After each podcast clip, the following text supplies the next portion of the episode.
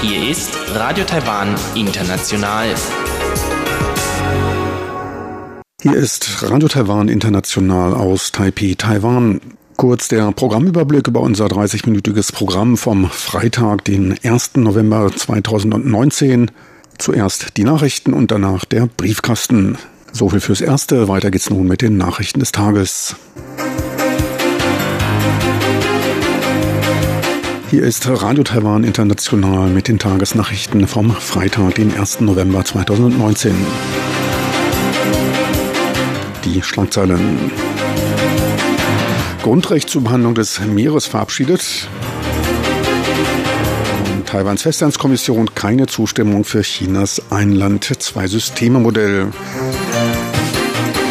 Und in China verschwundener taiwanischer Professor ist im Gefängnis. Und nun die Meldungen im Einzelnen.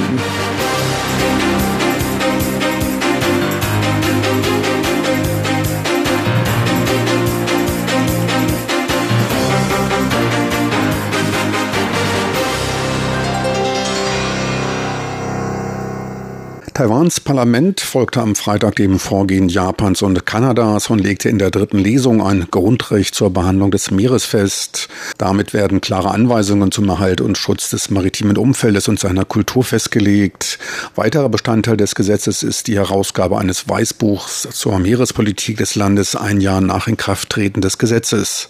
Die Regierung wird damit angeordnet, Maßnahmen gegen die Meeresverschmutzung zu verstärken und die Verschmutzung an ihrem Ausgangsort zu bekämpfen. Weiter wurde, wie weltweit bereits üblich, der 8. Juni zum Tag des Meeres ernannt. Zudem soll die Meereskunde Teil der allgemeinen Schulausbildung werden und auch in öffentlichen Kursen gelehrt werden. Bereits im April diesen Jahres wurde in Gauchung eine Meereskommission eingerichtet. Taiwans Festlandskommission MAC hat das von China konstruierte Einland-Zwei-Systeme-Modell abgelehnt. Das MAC nahm damit Bezug auf das vom Zentralkomitee der Kommunistischen Partei Chinas gestern veröffentlichte Kommuniqué, in dem das Modell als Beitrag einer friedlichen Wiedervereinigung zwischen Taiwan und China bezeichnet wurde. Das Kommuniqué wurde im Anschluss an das Ende Oktober gehaltene Plenum des 19. Zentralkomitees der KP China bekannt gegeben. Gegenüber Radio Taiwan International sagte MAC-Vizeminister Chiu Joy-Dang, dass Taiwans Bürger das von China vorgeschlagene Modell immer stärker ablehnten. Dies werden Umfragen regelmäßig bestätigt. Seit Januar ist der Anteil der Gegner des Einland-Zwei-Systeme-Modells von 75 Prozent auf knapp 90 Prozent angestiegen. An Chinas Parteiführung gewandt sagte er, dass mit dem Pekinger Vorschlag die Grundwerte und Freiheit und Demokratie des Systems der Republik China, Taiwans offizielle Bezeichnung, zerstört würden. Dies hätten die Vorgänge in Hongkong der Bevölkerung deutlich gemacht, dort sei das Modell gescheitert.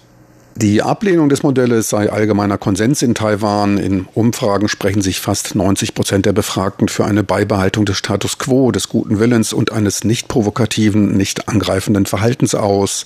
Damit stehe die Taiwan-Straßenpolitik im Einklang mit der öffentlichen Meinung, sagte MAC-Vizeminister Chiu. Der bereits im Ruhestand befindliche außerordentliche Professor Tony Shi von der National Taiwan Normal University NTNU soll laut Medienberichten in China zu einer Haftstrafe von drei bis vier Jahren verurteilt worden sein.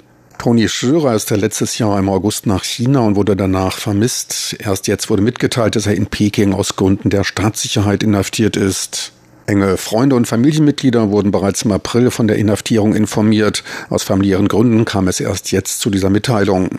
Taiwans Staatsanwaltschaft versucht nun den Kontakt mit den Behörden in China herzustellen, um die persönliche Sicherheit und Rechte des Inhaftierten zu gewährleisten, teilte Taiwans Kommission für Festlandsangelegenheiten mit. Man werde dabei den Familienmitgliedern bei Bedarf den notwendigen Beistand gewähren. Die Behörden des Festlandes habe man aus ethischen Gründen zu einer Besuchserlaubnis der Familienmitglieder des Inhaftierten angehalten.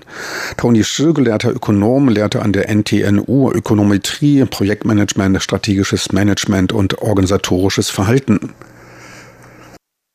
Präsidentin Tsai Ing-wen geht von einer planmäßigen Fertigstellung der Suhua-Verbindung an der Ostküste aus. Die Vollendung der Strecke soll laut Bauplan bis zum 5. Januar erfolgen. Die Bewohner an der Ostküste dürften daher zu chinesischen Neujahr, welches am nächsten Jahr am 24. Januar beginnt, bei der Heimfahrt den neuen Streckenabschnitt nutzen können. Präsidentin Tsai machte ihre Aussagen bei einer turnusmäßigen Inspektion der Baumaßnahmen. Der kurvenreiche und teils enge Streckenabschnitt zwischen Suao und Hualien verläuft an der steilen Ostküste und ist anfällig für Erdrutsche.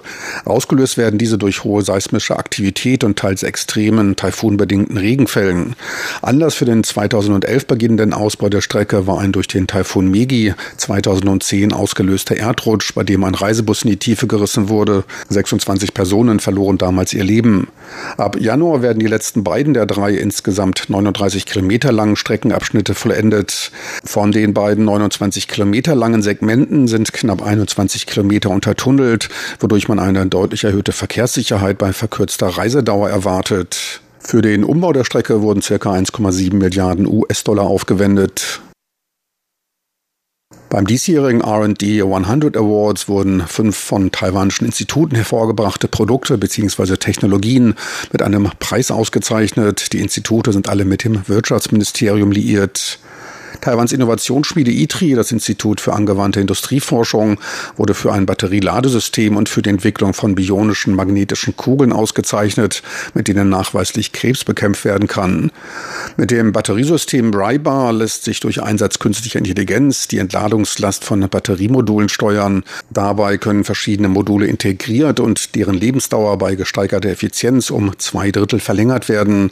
Gleichzeitig werden die Stabilität der Stromversorgung verbessert und die Kosten um 45 Prozent gesenkt. Die Technologie wird zurzeit zum Aufbau einer Infrastruktur von Ladestationen für Elektrofahrzeuge eingesetzt. Damit wurden seit 2008 auf dem R&D 100 Awards 41 von ITRI entwickelten Technologien ausgezeichnet. Des Weiteren wurde eine vom Institut für Informationsindustrie III entwickelte Agrartechnologie prämiert, welche die Produktivität um 30 Prozent anheben soll.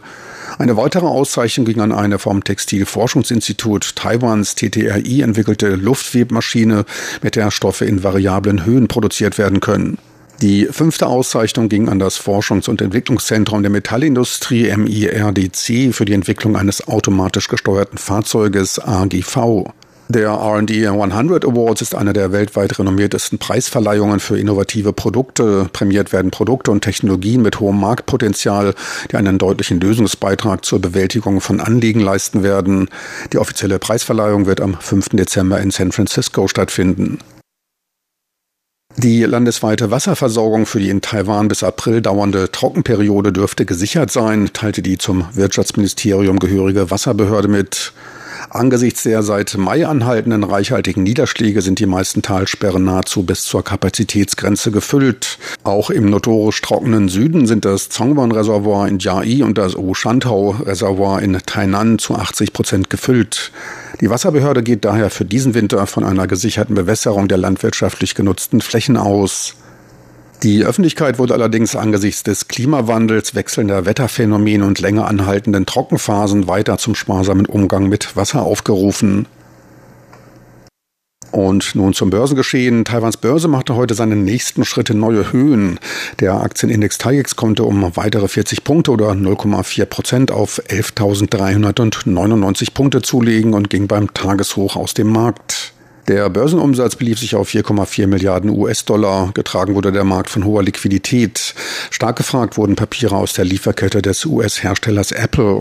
Der iPhone-Hersteller Honhai Precision legte heute um 5,2 Prozent zu. Ein kurzer Blick zum Devisenmarkt. Dort notierte der US-Dollar bei 30,44 Taiwan-Dollar, der Euro bei 33,96 Taiwan-Dollar. Und nun die Wettervorhersage für Samstag, den 2. November 2019.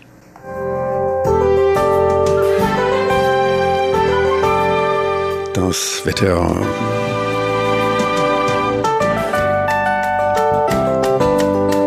In der Nacht zum Samstag zeigt sich der Himmel im Norden bewölkt, im Rest des Landes ist es klar und trocken. Die Tiefstemperaturen werden um die 22 Grad liegen. Tagsüber lockert sich im Norden die Bewölkung teils auf, im Rest des Landes eitel Sonnenschein bei Höchsttemperaturen von bis zu 32 Grad Celsius in den südlicheren Regionen. Im Norden wird es bis zu 29 Grad warm.